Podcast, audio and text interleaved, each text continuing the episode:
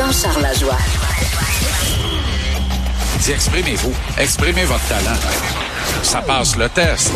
Magnifique. Jean-Charles Lajoie. Bonjour Jean-Charles.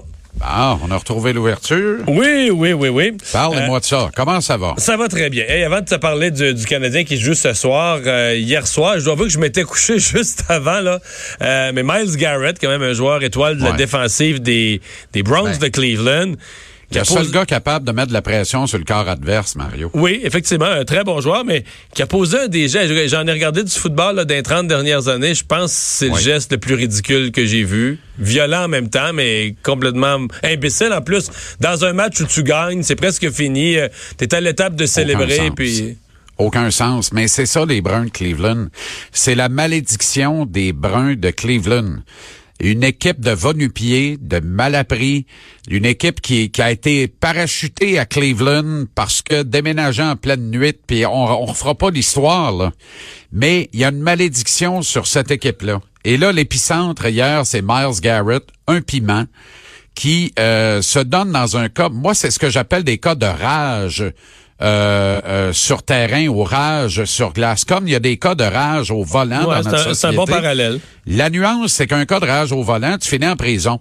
Un cas de rage sur le terrain, ben t'es suspendu pour le reste de la saison et les séries éliminatoires. Laisse-moi rire, les séries, c'est les Bruns de Cleveland. Ils pas. patience. Alors, ils feront pas, les séries. Ben, Et surtout là, parce que Garrett est le seul gars qui était capable de donner un peu de prestance à cette défensive-là, d'imposer le respect. Le seul qui était véritablement capable euh, de mettre de la pression sur le quart arrière adverse. Ouais, Et là, je ne sais pas ouais. ce qui s'est passé hier. Je ne sais pas lequel des deux qui avait mangé de l'ail au dîner dans le buffet, mais visiblement, il a perdu la tête, mais alors là, littéralement, il a d'abord arraché, pour ceux qui ne l'ont pas vu, là, il a arraché littéralement le casque sur la tête du corps arrière Mason Rudolph. Qui est, ce euh, qui aurait soit dit déjà mérité une certaine suspension. ben, Peut-être pas aussi sévère, ben, mais... Ou en tout cas une pénalité, là, Ouais. ça c'est certain. Une pénalité sévère et probablement une expulsion pour le reste du match, mais le match était pratiquement terminé. Là, on approchait les deux minutes, les derniers deux minutes du quatrième quart. Alors, il arrache le casque à la tête et là, il le frappe, mais faut comprendre, là, 285 livres, Miles Garrett, là, et la swing complète, là, c'est-à-dire que le bras fait Un à peu un près un, à peu près un 340 au moment de faire contact avec la tête du corps arrière des Steelers. J'en reviens pas qu'il soit resté debout. Et puis, ces casques-là sont pas Allen Fantex, là. hein? ben non, ce sont des casques qui sont plus durs, plus solides que jamais. Il y a d'éminents spécialistes qui se penchent sur ces questions parce qu'on veut lutter contre le phénomène des commotions cérébrales aux États-Unis. Incidemment, le sort a voulu qu'il en inflige une hier avec l'élément qui doit protéger contre les commotions cérébrales. Et il y a plusieurs experts qui se sont prononcés. Je, regardais ça à ESPN ce matin notamment. Et c'est la réflexion que je me suis passée en direct hier soir, mais j'étais content de voir que ça, ça se confirmait là clairement ce matin dans la bouche de plusieurs experts. S'il avait frappé, non pas avec le rebord euh, au- un peu, là. euh, du coin inférieur du casque, mais plutôt la coquille, le nœud de la coquille, c'est-à-dire à, à- à l'objet frontal, là où les contacts se font habituellement, c'est là qu'on protège davantage, c'est là où le casque est le plus dur et qui a le plus de matériel à l'intérieur. C'est là où le poids du casque prend tout son sens. S'il avait frappé avec ça, c'est l'équivalent d'un coup de marteau. On n'a pas utilisé masse, mais on a dit un coup de marteau, ça la tête. Ben, ben, un coup de marteau, je m'excuse. Tu le tues. T'assommes un gars. Il aurait pu le tuer.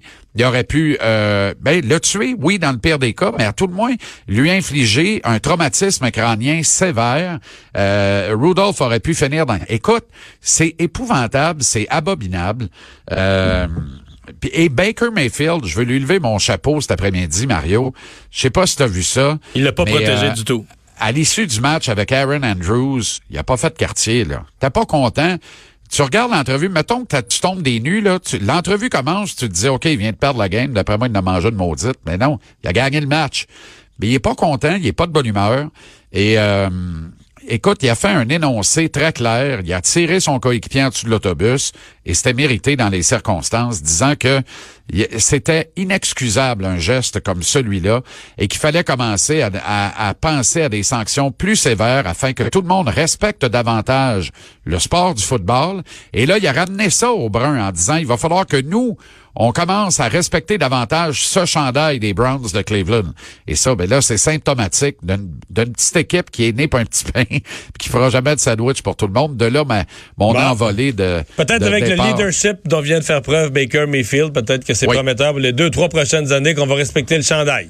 Ouais, c'est à voir. c'est à voir. Parce que là, on est aux États-Unis d'Albert. Baker Mayfield est un homme blanc et Miles Garrett est un joueur de couleur. Alors, tu comprends? puis j'arrête là, Mario, parce que c'est de l'amalgame que je fais là. Mais eux, ils en font à temps plein de l'amalgame. Leur président est un amalgame sur deux pattes, un paradoxe sur deux pattes. Alors, tout est... Tu comprends? Mais, Fait mm. qu'on va voir comment ça va finir. J'ose espérer qu'on a vu Miles Garrett pour la dernière fois sur un terrain de football de la NFL. Parce que là, les Browns ne peuvent pas ramener ce gars-là la saison prochaine. Ce gars-là peut pas être dans le même vestiaire que Baker Mayfield. Non, je pense c'est fini. On s'entend là-dessus. Et rendu là, ben si 32 propriétaires ont été capables de se dire par des échanges texto rapides, un texto groupe très rapide, on touche pas à Kaepernick. D'après moi, ils sont capables de se dire on touche pas à Garrett, mais dans ce cas-ci, ce serait faire le bien. Bon, euh, parle-moi du Canadien. Gros défi ce soir. Ouais, deux matchs en deux soirs. Ça commence ce soir à Washington. C'est vrai que c'est un gros défi. C'est vrai que ça n'a pas de bon sens. C'est vrai qu'en apparence, le Canadien perd 6-0. Le match est toujours pas commencé. Les Caps sont dans une bulle. Ils jouent encore mieux qu'au printemps où ils ont gagné la Coupe Stanley il y a deux ans. Ils sont vraiment fumants parce que notamment John Carlson est hallucinant. Mais dans les faits, Ovechkin ne respecte pas le Canadien. Il aurait beau dire, j'aime cette bullshit.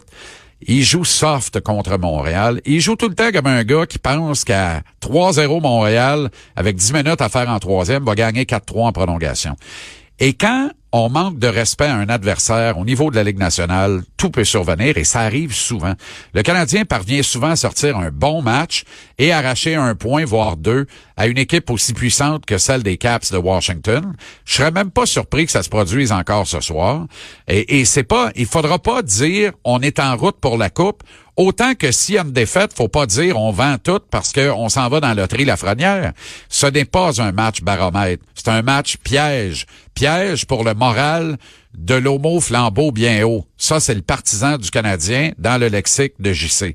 Alors, il faut pas venir fou avec ce match-là ce soir. faut surtout pas tenter de mettre ne serait-ce qu'un café à mise au jeu sur le résultat.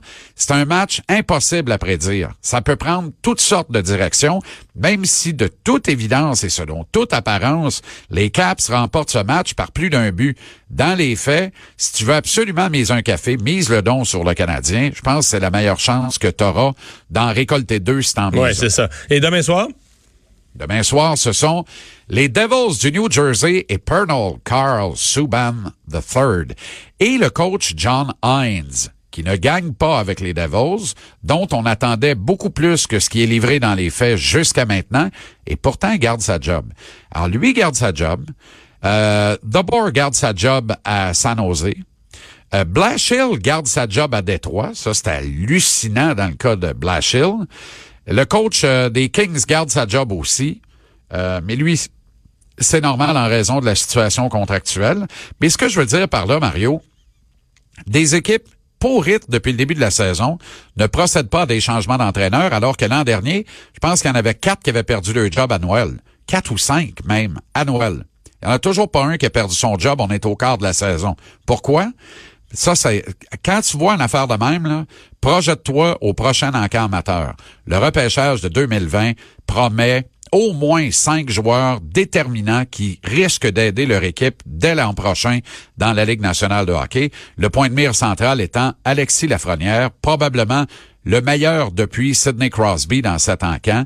Dans le style de joueur, là, j'entends, euh, parce qu'il y a eu McDavid, évidemment, mais McDavid, c'est un autre style. D'ailleurs, six points hier, McDavid, contre l'Avalanche, à Gueule.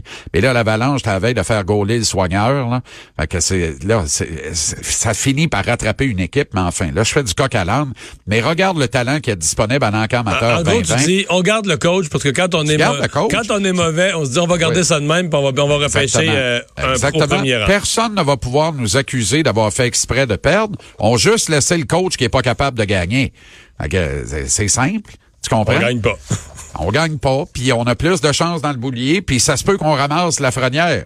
Mais regarde-moi sans rire, puis dis-moi que Jeff Blashill va être le coach des Red Wings de Détroit en octobre prochain, quand Alexis Lafrenière va faire ses débuts dans la Ligue nationale, dans ce très, très beau jersey qui est celui des Red Wings.